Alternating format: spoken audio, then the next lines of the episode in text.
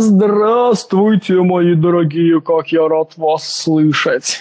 Что говорите? Вы ничего не говорили? Значит, вы рады меня слышать. А рады вы меня слышать еще и потому, что наш подкаст начал выходить реже. Его не было в среду. Что случилось с подкастом в среду? Я обнаружил, что количество подписчиков перестало расти так быстро, как я ожидал. И я думаю, в чем причина. Думаю также попробовать запустить на другом языке и посмотреть, как работает на другой аудитории. И решить, что я делаю не так. Если у вас есть идеи, говорите. А подкаст подкаст у нас сегодня не о подкасте, а подкаст у нас сегодня про программистов движков, про кастомные игровые движки. У нас сегодня Алена Пономаренко из Social Quantum.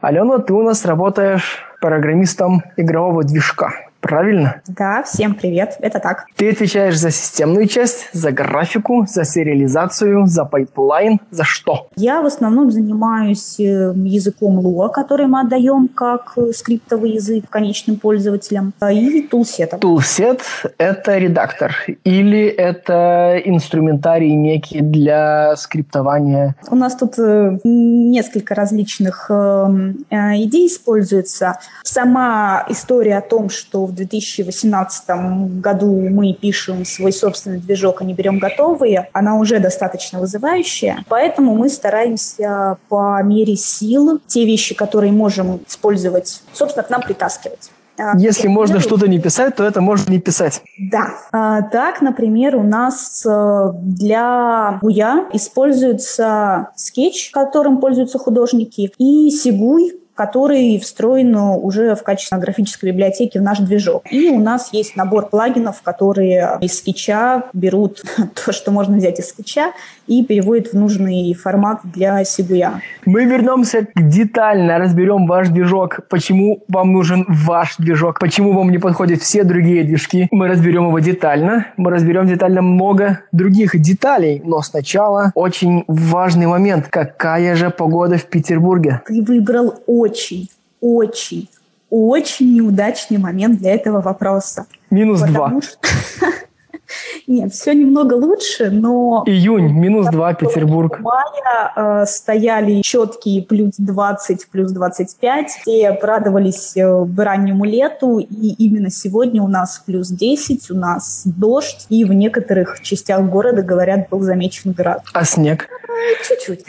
Возвращаемся к нашим движкам. И, кстати, к Алене. Алену вы могли видеть на разных конференциях. И на фотографиях девушка с красивыми цветными волосами. Почему Social Quantum не может использовать остальные игровые движки? Почему вам нужен личный, свой, родной? Тут есть как минимум э, два варианта ответов. Первый, что исторически так сложилось. Что потому что вы можете. Да, потому что мы можем, потому что своя рубашка ближе к телу. Мы можем подключить новую платформу достаточно быстро и новые фичи, как только захотим, как только появятся новые пейперы на стиграфии, мы сразу же можем что-то как бы модифицировать. Все у нас сидят здесь рядышком близко. И вторая история — это про владение собственным движком. Это и роялити, и непосредственная цена движка. Цена движка. Но у вас нужно людей содержать? У вас большая команда, которая пишет движок, тулсет, редактор, все вокруг? Все вокруг у нас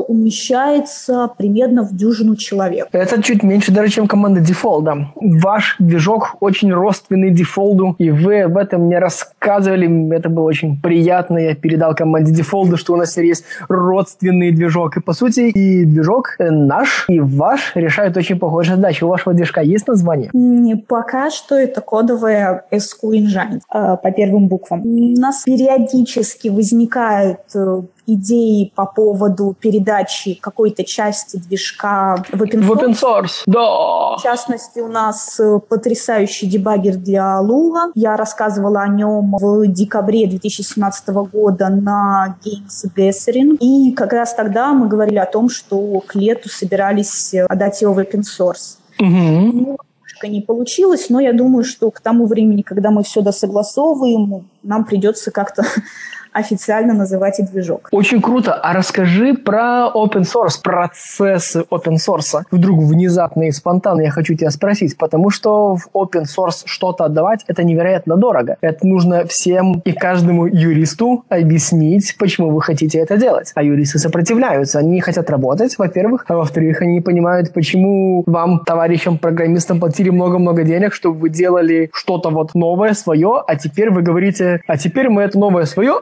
отдадим за бесплатно. Как вы боретесь с этим? Ну, мы с этим не боремся. Мы стараемся дружить с юристами. Но мы же отдаем в open source не сколько свои целиком полностью с нуля сделанные вещички, а в том числе какие-то фиксы, pull-реквесты, какие-то дополнительные модули к уже существующим open source проектам, которые мы используем. И тут как раз наоборот, основная задача э, договориться с юристами, open source проекты под какими лицензиями мы можем использовать в движке, чтобы потом у нас не было потенциальных проблем в случае, если мы захотим с движком сделать что-то еще. Я вот. раскрою инсайт. У нас абсолютно такая же ситуация. Мы пришли к юристам к следующему пониманию. Мы можем отдавать в open source те части дефолта, которые имплементят публичные API некие, которые используют некие другие наработки в сети. А вот тот уникальный код, которому аналогов в интернете и в open source сообществе нет, мы пока делиться не можем. Мы не смогли объяснить юристам, почему мы должны им делиться. Ведь такая вот вечная борьба. Что касается выдачи open source проектов, которых там никогда не было и которые полностью написаны нами с нуля, то помимо борьбы с юристами возникает еще одна очень большая проблема. В open source нельзя просто выкинуть кусок кода в репозитории и сказать, вот, пользуйтесь. Было бы неплохо этот код причесать,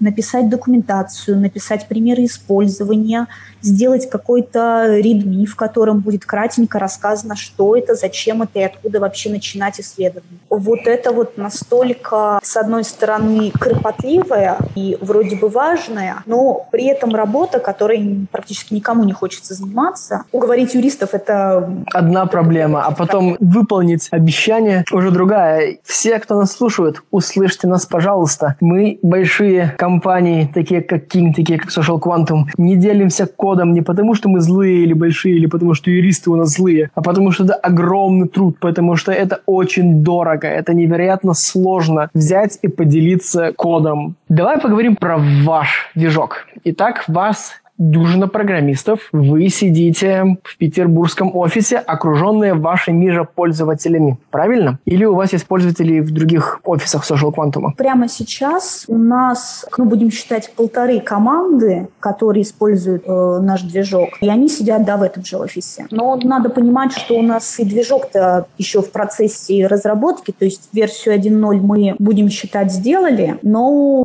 для полноценного использования его, пожалуй, пока что есть пустые места. Я тебя абсолютно поддерживаю. Выкатка дефолда в мир происходила тоже годами. И тоже сначала это были, были полторы команды, которым давались 0.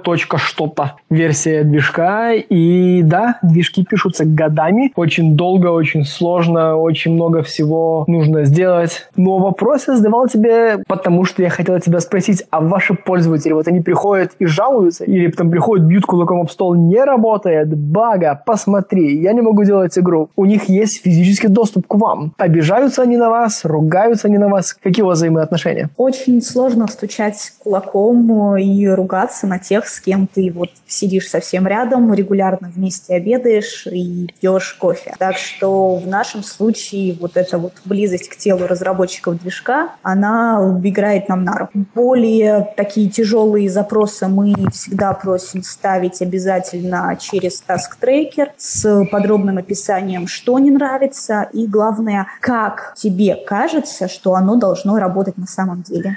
Вы пользуетесь Jira или вы в GitHub заставляете ваших юзеров тикеты ставить? В качестве таск-трекера мы используем в основном Asana. А игровые команды и вы пользуетесь той же самой Asana? То есть они свои таски там держат, и ваши таски вы тоже там держите? Да. У нас игровые команды внутри компании, Asana общая на всю компанию, и, соответственно, у нас там соседний проект. У ребят отведено, отведен отдельный проект для багов. У нас точно так же, только Jira, кроме редактора. Task tracker по редактору, он публичный на GitHub. Это является основной канал для команды редактора. А расскажи про feature request ы. Они приходят к вам и ноют про новые фичи или как у вас происходит синхронизация? Во-первых, так как у нас движок еще в стадии довольно активной разработки, у нас есть свой собственный roadmap.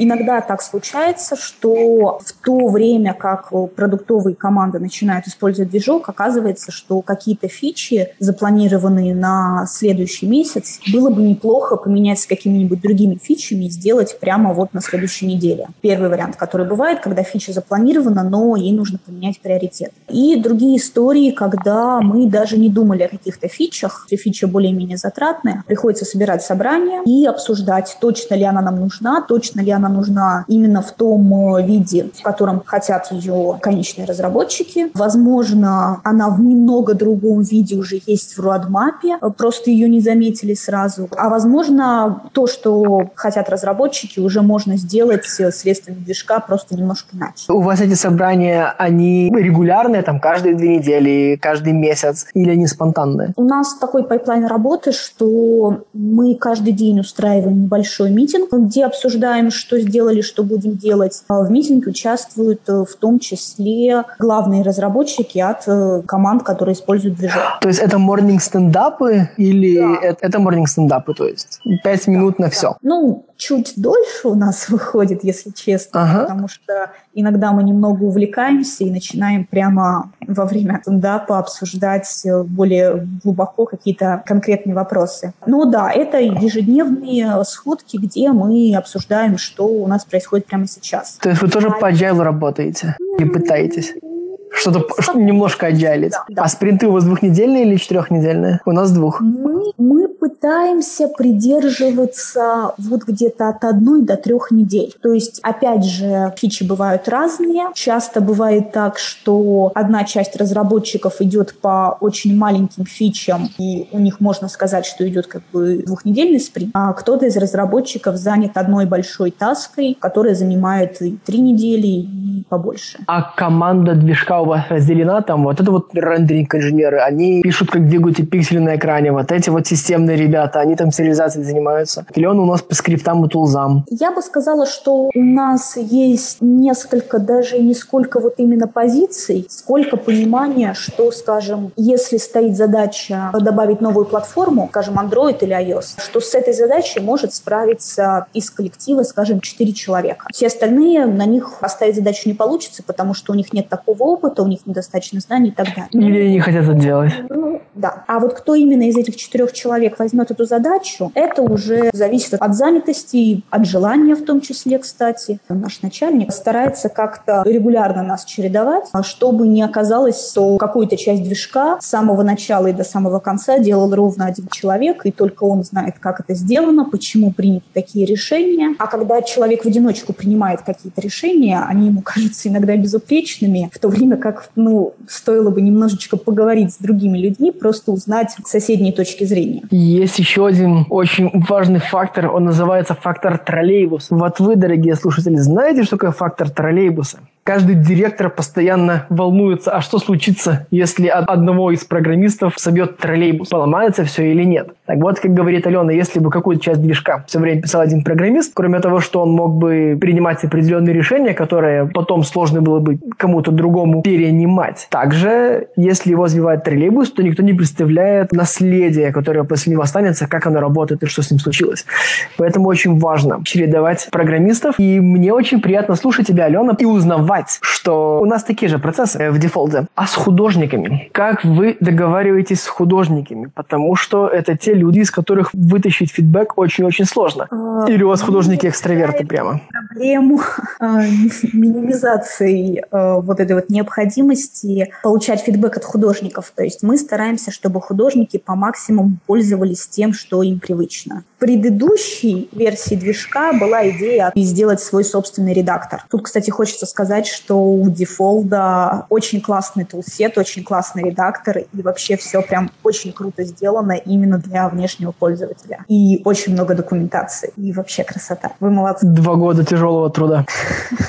Мы предприняли попытку написать э, редактор внутри себя, но так как у нас достаточно мало людей, а новых людей нанимать придется, с одной стороны, с достаточно высокой квалификацией, при этом давать им достаточно я не могу сказать, что прям совсем неинтересную задачу, но такую достаточно типовую написать редактор. А результат через два года все равно будет. Да, да. Поэтому мы пытаемся по максимуму использовать э, внешние уже существующие средства. Про интерфейсы, которые у нас делаются посредством э, скетча, я уже рассказала. А что касается 3D-художников, 3D-сцен, мы сейчас... Макс, Майя? Ну, так как у Майи очень большие проблемы с ее API, и нам было бы достаточно неприятно ну, у нас есть в команде человек, который от нее пострадал уже, вот, и он категорически отказался писать плагины для Майи снова. Мы пока что рассматриваем э, идею использовать в качестве редактора что-то вроде, например, Unreal. Сцену собираешь в Unreal, Unreal да. экспортирует в какой-то формат, понятный вам, ну, а вы да. что, свой движок пишете, вы можете импортер написать как угодно. Да, да, да. Собственно, вот сейчас мы как раз этим занимаемся, и получается, что художники будут, ну, если у них будет какой-то негативный фидбэк, он отправится не нам, а, а в другую, собственно, толзу. Мы пытались сделать импорт 3D-объектов из разных 3D-редакторов, то есть через FBX или через другие форматы. У нас вышло нормально написать только через колладу, но все недовольны. Сейчас мы активно переделываем вообще поддержку 3D, импорт 3D, работу с 3D в дефолте. Это невероятно тяжелый труд, скучный, большой, через слезы, через вопли многих других внутренних движков, которые я знаю. Как правило, сцены собираются в Максе или в Maya, или в Блендере, а потом полностью 3D-сцены импортируются в кастомный движок. Наверное, на этом моменте удобно рассказать, почему такие компании, как King, как Social Quantum не могут пользоваться признанными технологиями. Алена назвала пару очень веских и самых главных причин, я назову пару косвенных большие компании делают игры, которые стоят очень-очень дорого в разработке, еще дороже в оперировании. Это фри-то-плей игры, огромные проекты, где нужно закупать очень-очень дорогой трафик, и этот трафик должен быть очень-очень эффективным. Что это значит? Это значит, что игра должна моментально загружаться. Она не должна жрать батарейку. Все внутриигровые сцены должны загружаться моментально. И много-много вот таких вот требований к игре, когда каждую секунду, когда игрок не играет, она стоит очень-очень много денег. Мы просто вынуждены пользоваться вот кастомными движками, которые намного лучше перформят, которые помогают вот эти вот инвестиций в трафик вернуть с э, наибольшей эффективностью, что ли. Вы делаете тренинги для своих юзеров, то есть какие-то геймджемы или усаживаете их всех вот за парты. Смотрите, как нужно пользоваться движком. Или у вас как-то более органично это? Мы, боюсь, просто еще не на том этапе, чтобы как-то массово проводить обучение. Поэтому все, что вот в этом смысле мы делаем, это, пожалуй, презентация новых фич. Когда мы добавили в движок э, Behavior Tree, пришлось э, сделать тоже небольшое собрание и рассказывать, что это такое, с чем его едят, где посмотреть документацию, как это подключить, как это использовать. А доки вы пишете на русском, правильно? Это тоже такой момент, то есть мы бы хотели бы писать их на английском, и, собственно, какую-то часть из них мы стараемся поддерживать на этом языке. Но исторически в компании работают э, люди, которые, не все из которых э, хорошо знают английский язык, поэтому э, пока что мы поддерживаем документацию, в том числе и на русском. Ноют ли у вас программисты от Lua, требуют ли C-Sharp или, ну, Lua и Lua, все хорошо, Алене нравится и мне понравится. Ну, Алене нравится это Lua, это не секрет, конечно, да. Lua классный, все учите Lua, рекомендую. Что касается наших э, программистов. Дело в том, что мы стараемся набирать программистов, которые обладают каким-то опытом работы, в частности, с C++.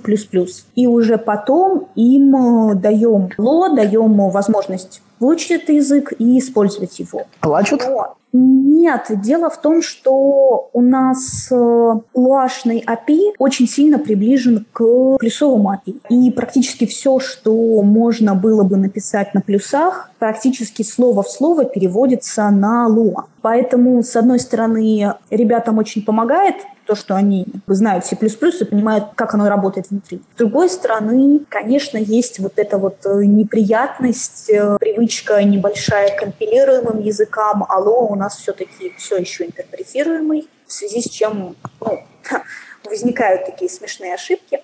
Но в целом, ну, скорее довольны, потому что это как раз то знание, которое карман не тянет и, в принципе, пригодится при случае. Приятно слышать. Я часто встречал фидбэк, что программисты плачут, уноют. Я C++ программист. Как будет выглядеть Луа в моем портфолио? Как я найду следующую мою работу с Луа? У вас они так не плачут? Um, нет. Я программист, а не скриптер, говорят. Обсудили редактор, обсудили Луа, обсудили программистов, обсудили художников. Кто у нас остались? У нас остались, наверное, дизайнеры. Дизайнеры тоже работают в своих инструментах отдельных, потом экспертируют это во что-то, что вы интегрируете в движок, правильно? В целом нас э, в компании, насколько понимаю, большая часть геймдизайнеров сильны в таблицах, в балансе, но стараются без необходимости не лезть слишком глубоко, ну, то есть поправить конфиги, да, но приходить э, к программисту и объяснять, в какую сторону правильно округлять, а то и самому переписывать округление чего-нибудь там, это нет, к счастью. Э, а сцены, собирать сцены? Или это художники собирают игровые сцены, игровую сцены логику? Нас... Ну, кстати, да. Либо художники, либо левел-дизайнеры.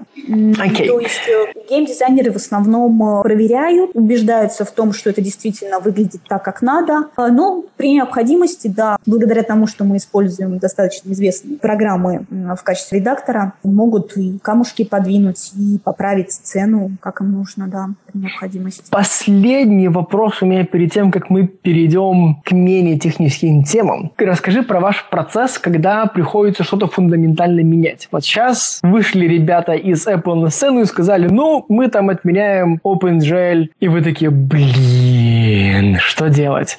Или выходит кто-нибудь другой из большой компании, вот Android, и говорит, ну, а теперь ивенты и notification нельзя на старом API использовать. Вот, вот вам новый API, через Alarm Manager больше нельзя. Вы сами это отслеживаете и меняете движок, или к вам приходят ребята из э, игровых команд и такие, ну вот, смотрите, у нас игра, а у вас счет, скорее всего, не будет работать через полгода.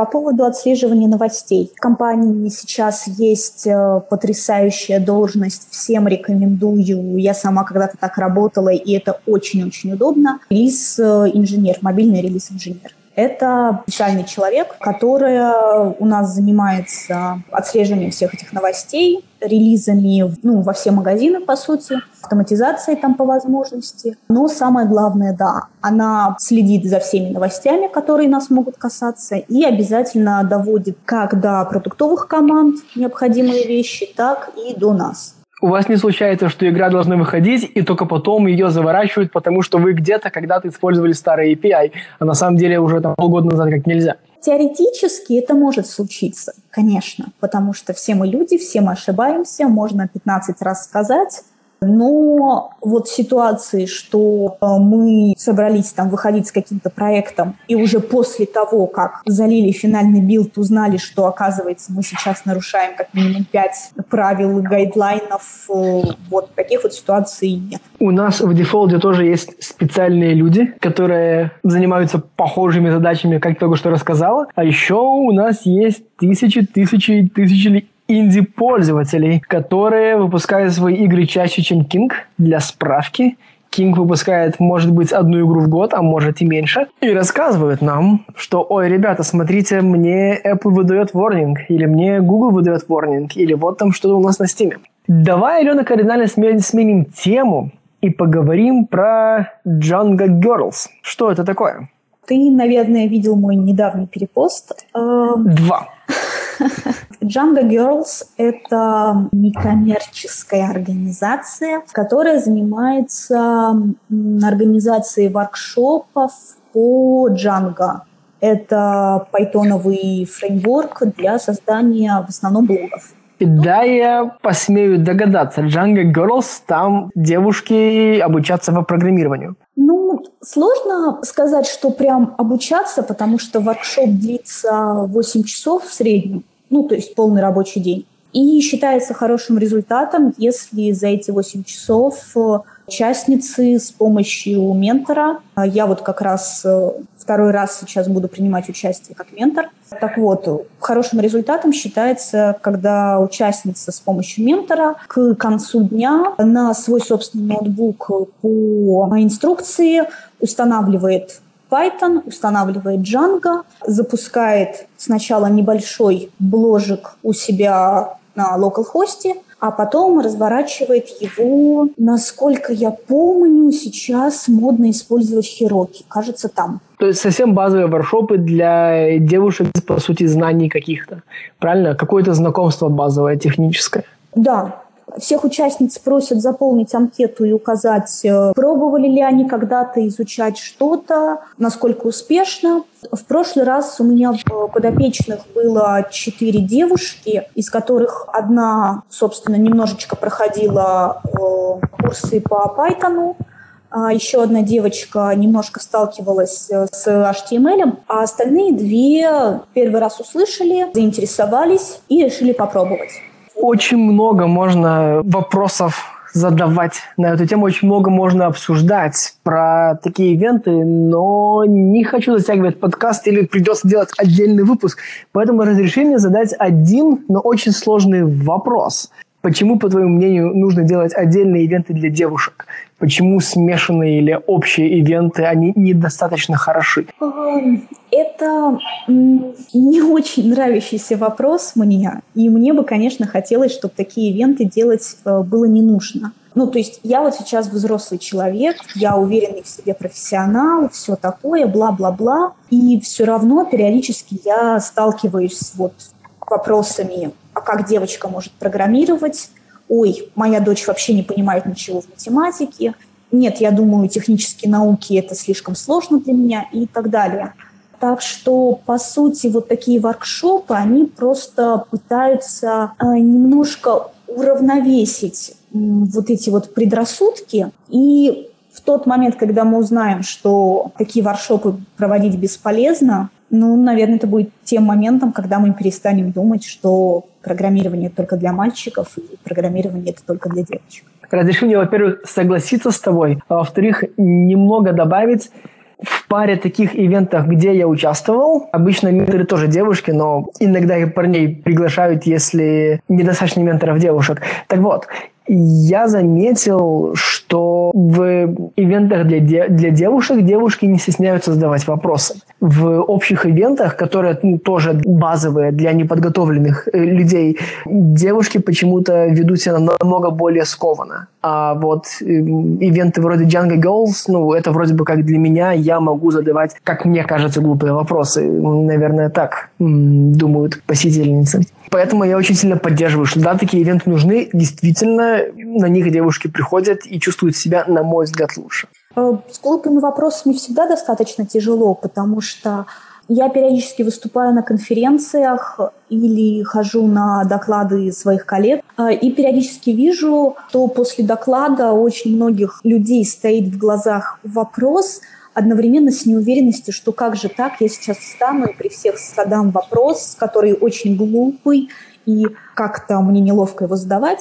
Хотя я практически уверена, что этот же вопрос, ну, не только у этого человека в глазах и в голове. Так что, да, соглашусь с тобой по поводу очень хорошего уточнения, что просто задавать вопросы – это тоже сложно и для этого нужна смелость. И комфортная обстановка, которую да. именно и дают такие ивенты, где у людей что-то общее, а в данном случае они вот все девушки. Наверное, если был отдельный Джанго интроверты, то интровертам тоже было бы легче и комфортнее очень много вещей с тобой еще можно обсудить. И про движки, и про процессы, и про обучение девушек программированию, и про твое выступление. Очень классные твои технические выступления на конференциях. Вот вы все, кто нас сейчас слушаете, пойдите на YouTube, или в YouTube, куда нужно ходить. И найдите там выступление Алены про Луа, про дебаггеры и много других крутых выступлений. Алена, ты там Хелен, Эллен Поу или Алена Пономаренко? А, первая.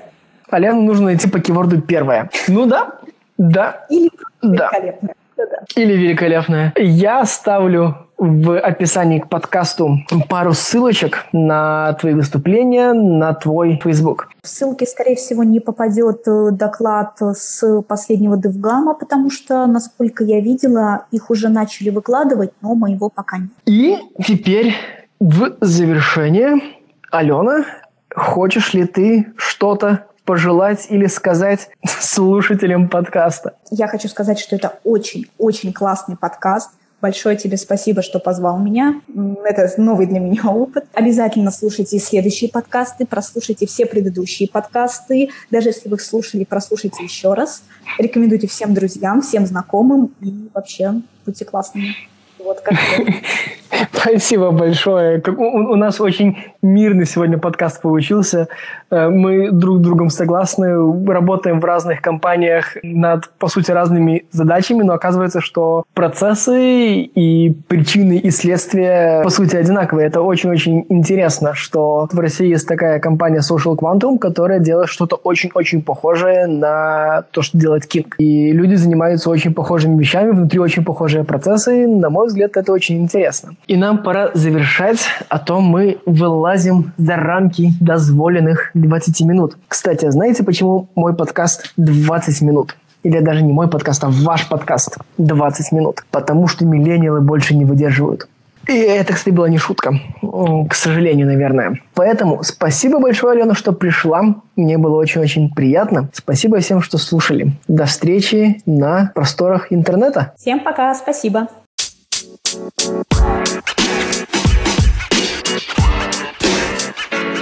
know, man. You.